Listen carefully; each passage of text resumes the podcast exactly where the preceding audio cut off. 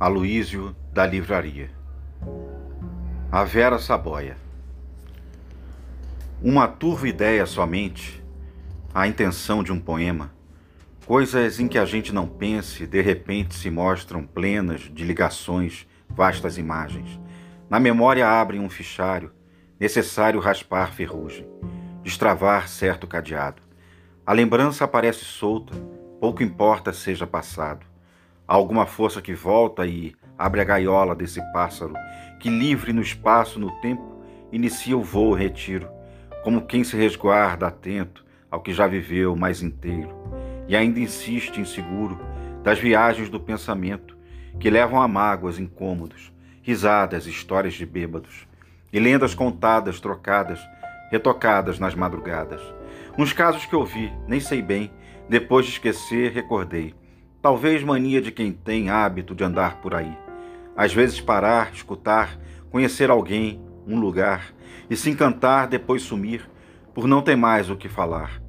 Mas a gente que marca fica, seja qual for a relação, de amizade, de amor ou briga, tudo valendo ou tudo em vão. Deixe eu começar pelo início. Por exemplo, se for comércio, mas não qualquer comércio não. Uma loja que venda livros Dentro dela, um cara gordão. Uns passam, não veem sentido. Uns entram, com sonhos na mão. Atrás de conversas, conselhos, se tornam visitas frequentes das vitrines desse endereço.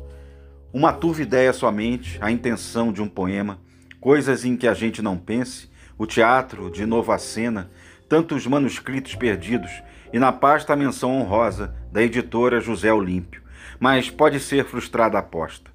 Nem adianta esse suspiro. Tinha argumentos de erudito, se ríspido, rasgava o verbo. De que valiam os escritos? Bora fazer um novo livro. Oito sílabas eu escolho, azul infinito dos olhos, dizem que ele tinha escondido, por trás dos óculos, do imenso jeito de gordo esparramado, ao dizer naquela voz mansa o mais banal ensinamento. Como os guardados na lembrança de quem dá importância ao alento, de contar com essa vivência, de ter a tal reminiscência de almoço no Nova Capela. Tocava piano na mesa, licor 43 da Espanha. Nele o cigarro molhava e dizia: coisa de puta. Uma loja que venda livros. Dentro dela, um cara gordão. Uns passam, não veem sentido. Uns entram com sonhos na mão.